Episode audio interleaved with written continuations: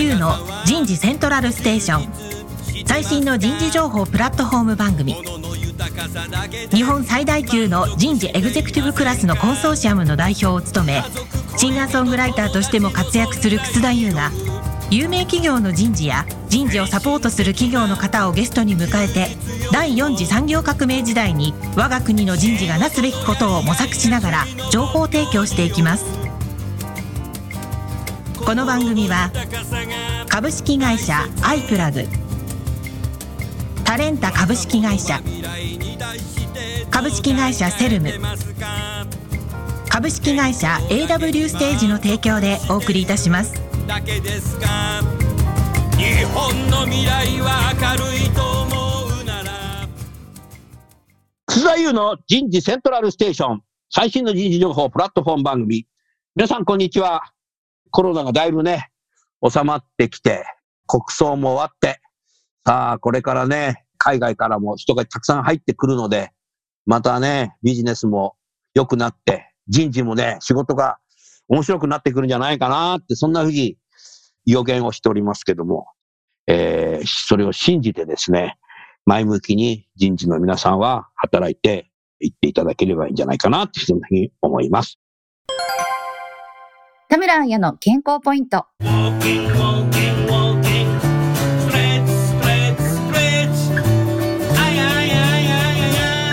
体が硬いとなぜ良くないのか。体が硬いとは、筋肉の柔軟性の低下により、関節可動域が狭くなる状態のことを言います。体が硬いと全身の動きに制限がかかるため、腕を上げる、歩くなど、日常生活の基本的な動作もスムーズに行えなくなります。怪我を引き起こしやすくなるだけでなく、姿勢の悪化や肩こりや腰痛、また疲れやすくなります。年々体は硬くなっていくものですが、いつまでもスムーズに動けるためにも、ストレッチでの柔軟性の向上が必要です。体が硬いとなぜ良くないのか。さあ、今日のテーマは、株式会社ダイセルにおける理系学生に自社の技術力を最大限に訴求するためのオンライン型コンテンツの進化になります。早速ゲストの方をご紹介いたしましょう。株式会社ダイセル事業支援本部人事グループ課長代理の岡島健二さんです。岡島さん、こんにちは。あ、こんにちは。よろしくお願いします。今日は大阪からだね。今日大阪から、はい、参加させていただいてます。よろしくお願いします。僕はね、品川区から参加します。あ、じゃあ、東京と大阪の今日コラボですね。はい。すごいね。うん。はいもう一方、今回のスポンサーを務めていただきます、株式会社アイプラグエンタープライズソリューション部ジェネラルマネージャーのいかだいがくさんです。いかだいさん、こんにちは。こんにちは。本日はよろしくお願いいたします。いかだいさんも大阪？はい、私も大阪から参加させていただいております。うん、ちょっと次やるときナンバでやろうぜ。リアリアルで行くリアルで、はい、リアルで飲みながらとか行く南で飲みながら居酒屋でさ、はい。いいかもしれない。マスターカリーとかって聞こえちゃってさ。視聴者の皆さん怒られます。あ、そういうことか。そういう番組にしたいよな。あ本当はね、リモート環境下ですから、ね、うん、今できないね。そうですね。ということで。はい、さあ、今日のテーマね、リスナーの皆さんが何だろうなっていうふうに思うんだけどさ、あそうですね。いかだいさんさ、あなた知ってる限りこのダイセルさんのさ、今日のテーマ、どんなことが特徴なの？少し解説してよ。あ、ありがとうございます。今ですね、インターンシップも含めて採用活動オンラインっていうのはもう当たり前になってきていると思うんですね。で、特にそのインターンシップにおいても、あの理系学生さんのインターンシップっていうのは、やはり、いかにこう現場の魅力、うん、現場の技術力っていうのを伝えるかっていうところが、学生さんも気になるところですし、企業さんもそこを最大限に訴求する必要があると。だからそれはやっぱりリアルでやるだけではなくて、インターンシップで、それをどういうふうに訴求していくかっていうところをですね、あの、今回、大生さんの取り組みっていうのが非常に特徴があるなというところで、あの、ぜひぜひお話をいただきたいなというふうに考えている次第です。うん。なるほどな。すごいな。面白いね。はい、そうなんで、コロナ禍になってみんなインターンシップね、工夫してるけど、まあ、ダイセルさんはユニークなことを考えるよな。岡島さん。はい。これ面白いよ。はいありがとうございます。今のイカダイさんの話、うん何点ぐらいですか？そうですね。30点ぐらいで。しっかりお話もっと高いです。冗談、冗談です。イエローカードですねい。えいえ、冗談です。ね。200点満点だろ、いや、もう200点満点です。はい。200点満点で、まあ30点じゃダメだよ、イカダイさちょっと人ん。に厳しいの。すみません。申し訳ございません。厳しいなはい。大丈夫、大丈夫。はい。この後さ、岡島さんが話してくれて最後に200点取れるよ。はい。じゃあ、早速だけどさ、はいその、岡島さんさ、はいこれは、いつから始めたインターンシップなの？今年？はい。えっ、と、ウェブ化したのはですね、あの、今年からではなくて、コロナ禍になってからはですね、あの、基本インターンシップは完全オンライン型にさせていただいてます。はい。うんなるほどな。なかなかやっぱりダイセルさんって B2B だから、はい。特に技術系の人たちは自分の技術を活かしたいんだろうけども、うん、うん。なんかやっぱ現場見ないとわかんないよねっていう。それで企業側もさ、学生さんがどう興味持つかも見せないとわかんないよねっていうそうです。ね。ここがさ、コロナ禍の中で何かこう、互いにブラックボックスになっちゃったもんな。そうですね。うん。はい。おっしゃる通りで、あの、今までは、コロナ禍前はですね、あの、ダイセルの、あの、兵庫県姫路市にある大きな工場がありますけれども、東京ドーム約17個分の、東京ドーム17個分か。17個分。すごいなはい。そこうんを約20名のオペレーターって言うんですけれども、あの、要は20名で運転してるというような形になってまして、まあ、一人が約東京ドーム1個弱分ぐらいをコントロールしているような、非常に効率的なですね、うわーはい。それすごいね。そういう中で実際学生さんにその現場実践型のインターンシップって言うと、もうちょっとわかりやすく、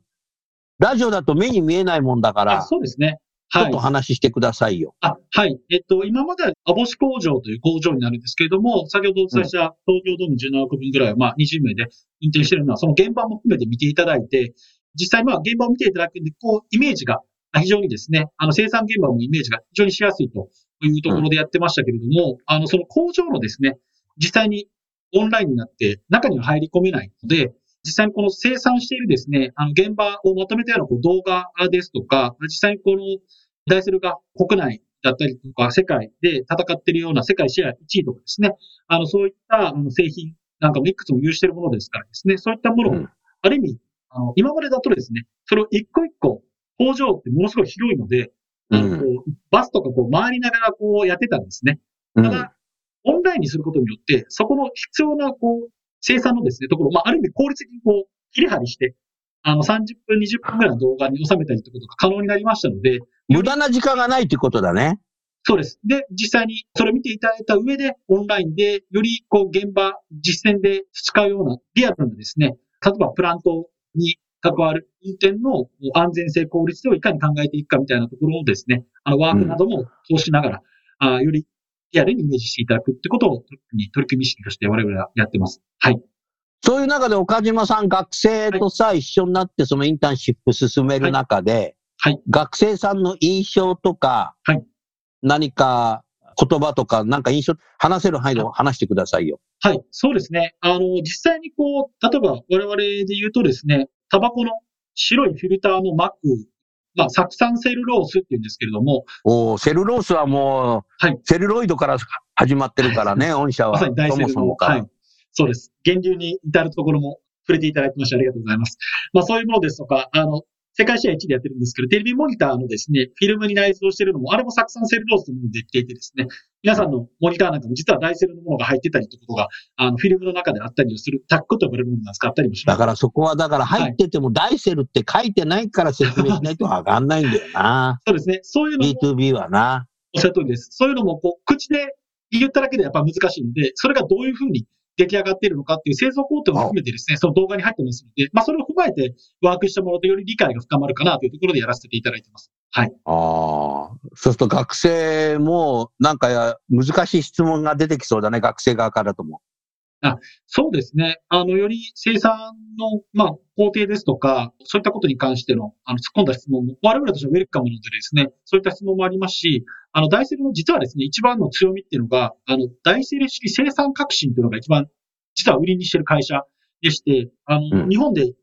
2個だけなんですけど、うん生産方式メーカーで認められている、認定、まあ、あの受けてるというのがですね、ある一つの大きな会社さんがあるんですけど、そこに続いて2番目ということで、ダイセル生産方式っていうのが、生産方式で認められているものが実はありまして、まあ、そういったうん。生産に関わるところも、非常に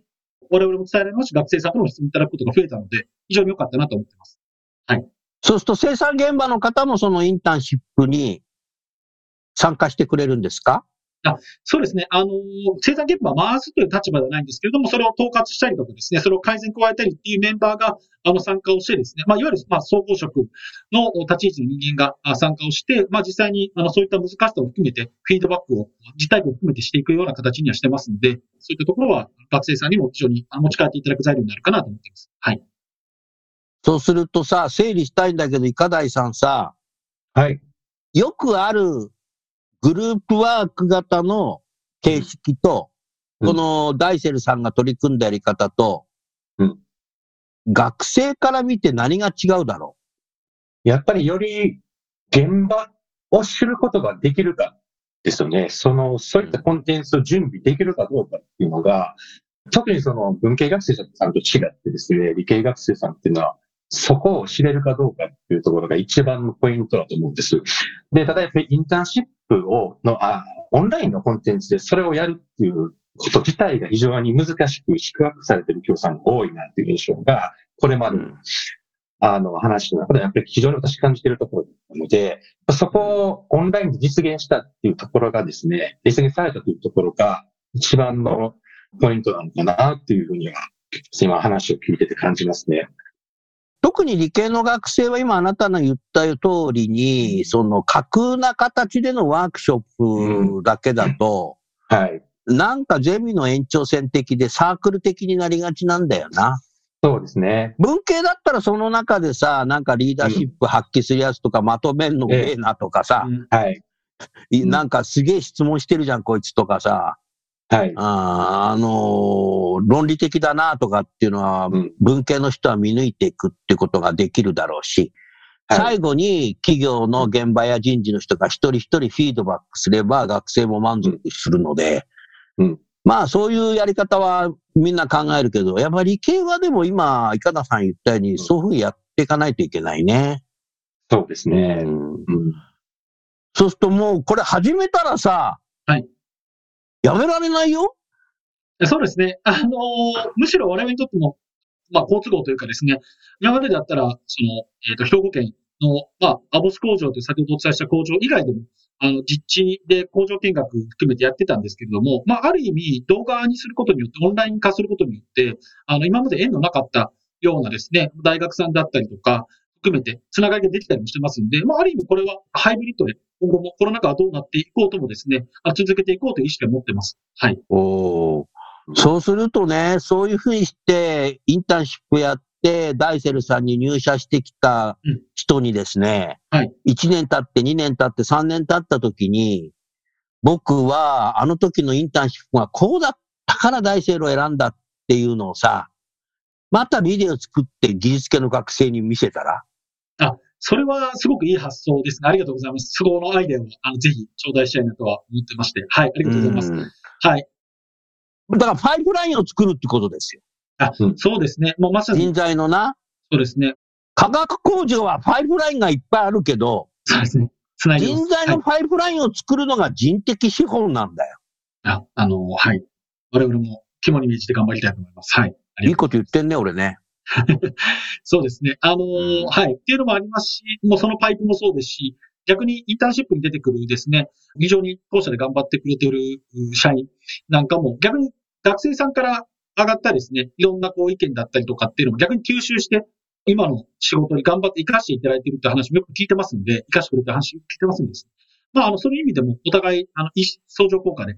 価値の循環というかですね、ううまく、お互い相互のパイプとして、学生さんと我々社員とも、あの、相乗効果でもっともっと、あの、次の次元、いい次元にレベルを上げていきたいなと思ってます。はい。でも学生からするとさ、はいダイセルがもうインターンシップの時点で好きになる人が増えるんじゃないかな。そうなってほしいなと思って、はい、やってますし、つまり他者が違っていると、インターンシップってやっぱり楽しさを訴えちゃう企業も多いので、うん。で、終わった時楽しかったですみたいなことをアンケートで書いちゃう人もいるんだけど、はい。楽しいっていうのはなんか昨日の盆踊り大会みたいなもんだからさ、うん。忘年大会そうですね。楽しさも、まあ、やりがいみたいなことで取ったら大事なことだとは思うんですけど、それだけにはならないように、いかに工場とかですね、の方で品質を守っていくんだとか、まあう、ん津田先生もよくお分かりだと思うんですけども、あの、工場で、例えば爆発事故だったりとか、漏洩事故っていうのがですね、やっぱり世の中に与えるインパクトがものすごく大きいので、まあそれをいかに、あの、社員が一丸となってですね、全力でそれを防いでいくのかとかっていう観点、まあ、ちょっと泥臭いですし見えにくいですけれども、そういったことを知っていただくためには、より実地に近い、あの、ワークの内容だったりとか、動画でより生産現場をより理解してもらうってことは、より必要になるかなと思ってますんで、はい。僕はね、あのー岡島さん、結構ね、工場見学するの好きなのね。あだから化学メーカーさんも何社も行ったことあるけど。必ずさ、はいあの入り口のとこに書いてあるんだよね。はい。あの、火災何千日ゼロとかね。そうですね。いや、安全に対する意識は化学メーカーすごい高いと思います。3S なんとかキャンペーンとかさ。あそうですね。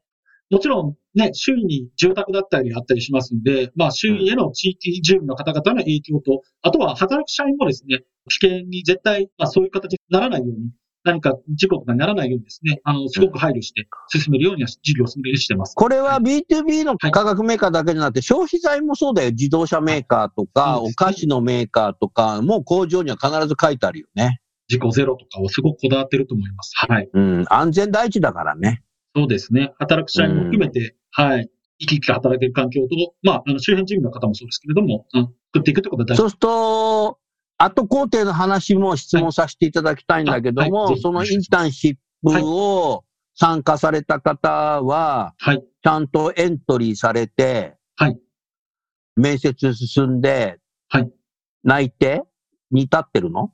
はい、そうですね。インターンシップでダイセルを見ていただいた方とご縁があるというケースはですね、非常に多くございまして、やっぱりダイセルの核となる部分をしっかり見ていただいて、まあ、入った後もですね、しっかり定着していただいた方も非常に多いので、あの、ある意味ミスマッチなくというかですね、ダイセルの培ってきた、その、100年以上の歴史をですね、しっかり、あの、理解、腹で理解してくれて、っていう方が非常に多いのかなというふうにありがたく思っています。はい。なるほど。そうするともう、2526の採用もさ、はい。オファーボックスでさ、今までエントリーしてこなかった大学の理系の学生に、はい。うちインターンシップこういうのやってるんで、参加しませんかっていうのを、いかだいさんできそうだね。そうですね。ぜひぜひそういう活用をしていただきたいな、というふうに思っております。やっぱりね、学生もさ、自分の研究してるものとか、なんかやりたい仕事とかっていうのは、なんかこう、ももわもわってしてる中でさうん、やっぱり耳で聞いて、目で見て選ぶと思うんだよね、人間って。はい。だから、そこがより今のダイセルさんみたいな形でやることっていうのは、かなり学生さんに寄り添ってあげてるなと思うので、うちはより、学生さんに寄り添いますよなんていうさ、セールストークで書くとなんかちょっとなんかさ、眉唾もんみたいになっちゃうんだけどさ、具体的なインターンシップについて岡島さんきちっとさ、次の2526は、ホームページに歌ったりとか、あとは、イカダイさんとさ、ミーティングしながらさ、ぜひオファーボックスを使って自分から自ら取りに行くっていうことをされたらいいね。インターンシップの誘い。あ、そうですね。あの、我々もインターンシップも含めてですが、あの、はい、オコアボックスがアイコラクさんにはすごくお世話になってりまそうなんだ。はい、使わせていただいております。おー、はいイカダイさん、30点から130点まで来たぞ。あと70点だわあ。りがとうございます。あとちょっとですね。あと少しだよ、お前。こっから上に上がるか、お前。下がるかは、そうですね。残りの時間の中でやらんといかんな。その時間次第ですね。あーじゃあもうこっから先はイカダイさん、はい。岡島さんに質問してくださいよ。その質問の内容によって上がるか下がるか決まります。どうぞありがとうございます。これはなかなか難しい振りですね。あの、一つお伺いしたいんですけども、あの、今回その、コンテンツっていうところも非常に工夫されて、インターンシップをされた中でですね、あの、これまでオフラインでされていた時と、あの、今回のあオンライン型でインターンシップされた後でですね、参加学生のその御社に対する理解度っていうのはどれくらいこう変化があったのかなっていうところですね。やっぱりインターンシップでいかにインターンシップを通して企業理解を深めるかっていうところが一番のポイントだと思うので、そはい。のあたりでどういった効果があったのかっていうところを、多分形成的な部分にはなってくると思うんですが、あの、お聞かせいただきたいなと思ってるんですが、いかがでしょうか？ありがとうございます。ちょっと硬いことを言うと、まあ一応インターンシップと法専攻、まあ採用活動、まあ一応関係ないという立場を取らせていただいてはいるんですけれども、まあ一応内容をですねう、ん。参加された方のエントリーシートだったりとかっていうのをですね、あの、拝見をしておりますと、まあ、かつて言うとですね、まあインターンシップに参加するしないにまあ関わらず、先ほどお伝えしたように、ググったらこう出てくるような大セル式生産方式とか、うん。世界シェアトップで何があるとかですね、うん。まあ、そういったことが、まあ、要は聞き障れるに表面的な内容、書きやすい内容、結構、インターンシートの中で多かったのかなと思うんですが、あの、うん。そういったイベントに参加をいただいたですね、うん。学生さんからの内容とかも含めてですけど、そのやった後で考えるとですね、もっとこう突っ込んだ内容ですね、いかに安全に、先ほどの話じゃないですけど、強いこだわりを持って、我々、話変わりますけれども、あの、エアバッグの瞬間的にこう、はい。膨らむ素材を、実は世界で、うん。あの、シェア2位でやってるんですけれども。え、、そうなの？はい。あの、なので、もしかしたら、須田さんが乗られてたりする自動車の中にも、もしかしたらダイセルの瞬間的に膨らますエアバッグのガス発生装置の素材が入ってるかもしれないんですが、じゃあ今度車買うとき、ダイセルの入ってますかって聞かなきゃいけないの？多分、カーメーカー、あの、売ってるディーラーの方はもしかしたら知らないかもしれない。あ、ディーラーは知らないな。おそらく知知らないと思いますけれども、まあ、はい。そういうのがあってですね、極論1万個に1個開かなくとですね、あの、事故があった時に、まあ、衝突した時に膨らまないので、人の命を最悪、あの、守ることができませんので、やっぱそういう、こう、思いは、こう言えるんですけど、実際インターンシップに参加と、いかにそれを工夫してみたいなところをですね、よりうん、あ掴んでいっていただく学生さんも一応多かったり、それは、あの、ね、あの、兵庫県の中戸の網干工場とは別の播磨工場というところに作ってますけれども、そういうところもですね、非常に感じていただきやすいですし、そういうのが分かった上で、あの、選考に参加される方というのも実際いらっしゃったりもしますので、そこは、あの、ミスマッチがなくて、うん単純に採用される前というよりかは、採用された後もですね、あの、ギャップなく、ミスマッチなく働いていただけるっていうところで非常に価値を感じています。はい。おー。はい。イカダイさん、リスナーの方が聞きたい質問をされたから、190点。本当ですか？あと10点ですね。はい。あと10点はもう難しいですね。じゃあもう究極のコーナーに行きましょう。岡島さんはい、。はい。イカダイさんに質問してください。そうの質問に、イそうカダイさんがど、はいどの程度答えられるかで満点取るか、はい30点振り出しに戻るか、難しい。どうぞ。そうですね。僕にもある意味、重責が、はい、あの、非常に重さを感じてるんですが、あの、すごく気になってることで言いますとですね、やっぱり先ほどの話じゃないですけど、コロナ禍で学生さんからすると、やっぱり情報が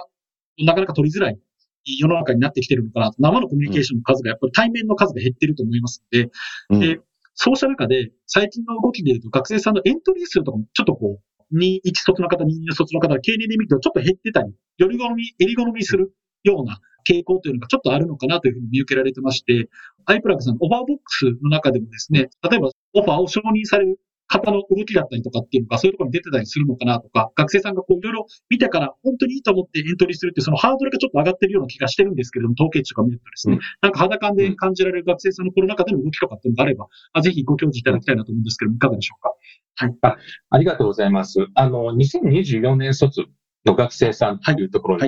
はあの、ウェイテストの話をさせていただくと、はいあの、まず大前提としてですね、その学生がかなりもう二極化している印象は。すごくあります。要はもうオンラインっていう中で、要はどこでもいつでも、どのタイミングでも、あの、企業研究だったりとか、あの、そういった、あの、業界研究っていうのを始められる中で、動き出しの早い学生さんっていうのは、あの、これまでと変わらずですね、インターンシップの参加もそうですし、業界研究、企業研究っていうものを非常にそう積極的にやってるというような印象があると。ただ、一方で、あのはい特にこの4月以降ですね、あの、これまでなかなか通常の生活が送れなかったのが、まあキャンパスライフが復活するだったりとか、あの、サークル活動が従来通り、こう、だんだん動き出すとかっていうところでですね、これまでと違って、オンラインも含めて、こう、早くインターンシップ就職活動の準備しないといけないという意識よりは、うんようやくやってきた大学生活っていうものを。しっかりと楽しみたいっていうような、そういった意識を持つ学生さんも一定数いるのかなというところと、なるほど。あとはまあオンラインでも慣れているので、ある程度就職活動の準備っていうものに関しては、あの、そこまで焦らなくてもいいよねと。うんそういうような意識を持っている学生さんも二極化する一等機で結構増えてるかなっていうところがあるので、まあ、そういった学生さんに関しては、あの、今、現状なかなか動き出しが、これまでと比べると、少しやっぱり鈍いかなというふうには、我々としても分析しています。とはいえ、どちらにせよ、どのタイミングかも絶対に学生さん動かないといけないので、そうですね。就職先ね。ここからまあ、秋冬にはいかけて動きやすいんだろうなと思ってるんですが。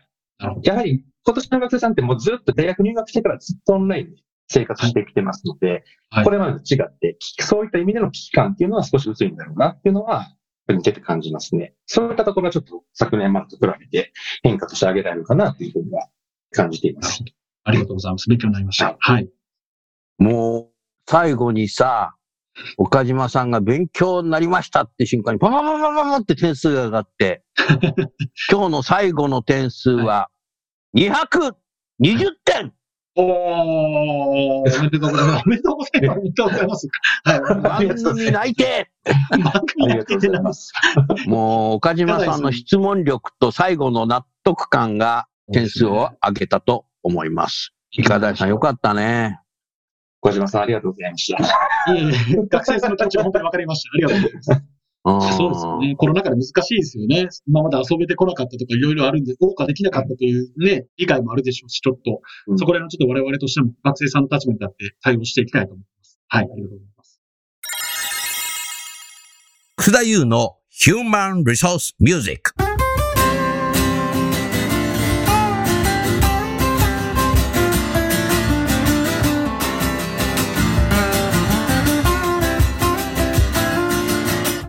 お送りする曲は、私のサードアルバムの中から、あなた育児なし、あなた育児なし。男性が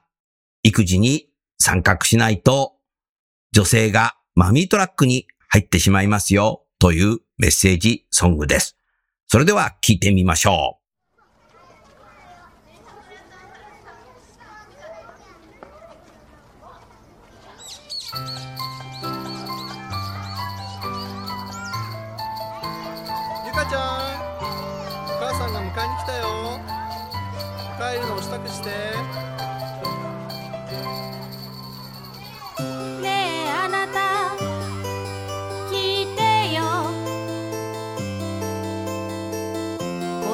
てをしてほしいの。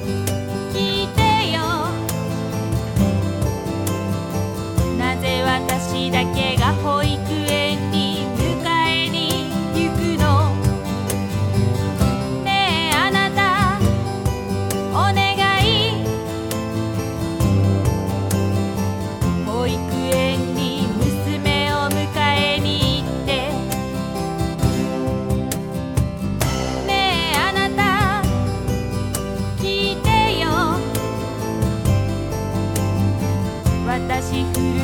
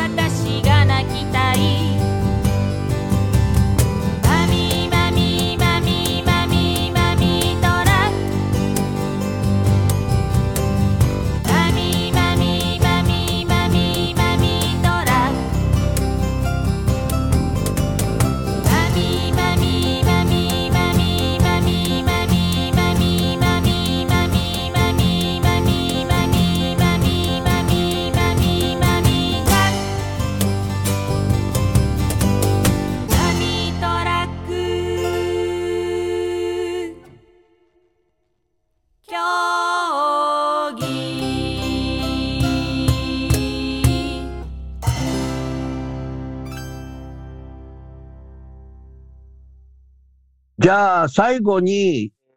岡島さん、いかだいさん、はいリスナーの人事の方にメッセージを添えて番組を終わりたいと思います。えー、じゃあ、まず、岡島さんどうぞよろしくお願いします。はい。本日は、あの、貴重な機会をいただきまして、ありがとうございました。あの、我々もですね、えオンライン型ということで、かなり試行錯誤しながら、あの、一般の、本当に様々な企業の人事の方と悩みは一緒だと思ってます。我々も本当に試行錯誤しながら、学生さんのあのコメントなどを受けてですね、ブラッシュアップ改善しながら、日々日々あの動いている、あのベストな形は何かというのを模索してます。はい。まあ、同じ悩みをですね、あの、持っている企業の人事の方も多いと思いますんで、あの、もし悩みがあれば、応募ここまでとは書いてないんですけれども、ご質問ここまでとは書いてないんですけども、ぜひ一緒に切磋琢磨していろんな企業さんとですね、知恵を出し合って、本当に学生さんがいい形に企業の就職活動を持っていけるようにしたいなと思ってますんで、熱い思いを持った方が今一人でも多く一緒にお話ししたいと思ってます。今後ともどうぞよろしくお願いします。はい。ありがとうございます。何月何日何時に南で集合みたいな形でしそう 古いオールドスタイルです。なんかもう時間、た。オールドスタイル。駅の掲示板に書いとくみたいな、大昔のあれですみたいな感じです。なんかイメージ。はいいや、デジタルの時代ほどアナログの方がなんかさ、ワクワクするじゃん。なるほど。なるほど。いいかもしれないです。じゃあうん、おもろいな。もう南、添右衛門町がすごいことになっちゃったし。そうですね添門町かいみたいな。グリコの看板の下に集合しました。一応、うち、北の梅田の会社なんで、ちょっと梅田界隈の方がありがたかったりするんですけども、はい。梅田界隈はさ、はい梅田の駅が随分変わったじゃない、近年。あ、そうですね。今世紀入ってはい。工事らしい。それでヨドバシカメラに行けないんだよね。ちょっと歩道橋できたりで、ちょっと渡りやすく、利便性は上がったかなっていうふうには、ユーザーからは思いますけれども、はい。横断歩道ないんだよ、あそこ。あーちょっとそうですね。あの、行きづらい。目の前にめヨドバシカメラ見てるの？あの、ねはい。場所によってはそういうとこある。うん。さあ、それでは最後に、いかだいさん。はい。リスナーの皆さんにメッセージを添えてください。お願いします。どうぞ。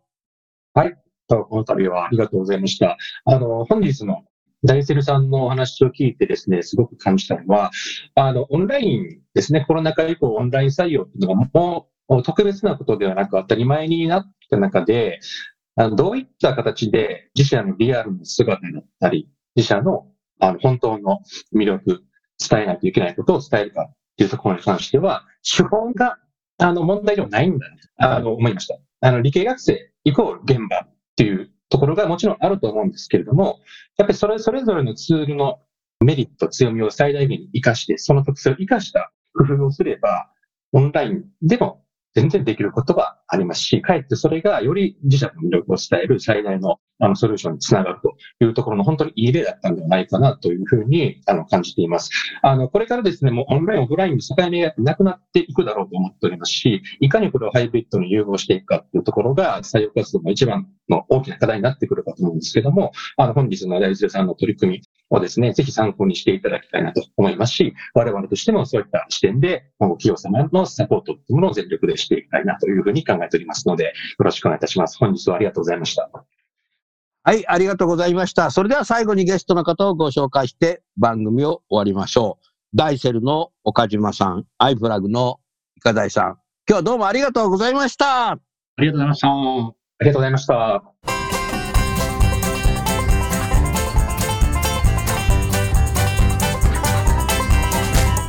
今日の番組はいかがでしたか？田優のサードアルバムの中から「輝け飛び出せグローバル人材」とともにお別れです。この番組は企業から学生に直接オファーを送ることができる新卒向けダイレクトリクルーティングサービスを提供する株式会社アイプラグワークハッピーな世の中を作るをミッションとし世界の HR テクノロジーを日本市場に展開するタレンタ株式会社。お客様と伴走しながら長期的多面的に経営進化を支援する人材開発組織開発のベストパートナー株式会社セルム。職場でできるストレッチと質の高いウォーキングを提供する健康経営サポート企業の株式会社 AW ステージの提供でお送りいたしました。それでは次回もお楽しみに。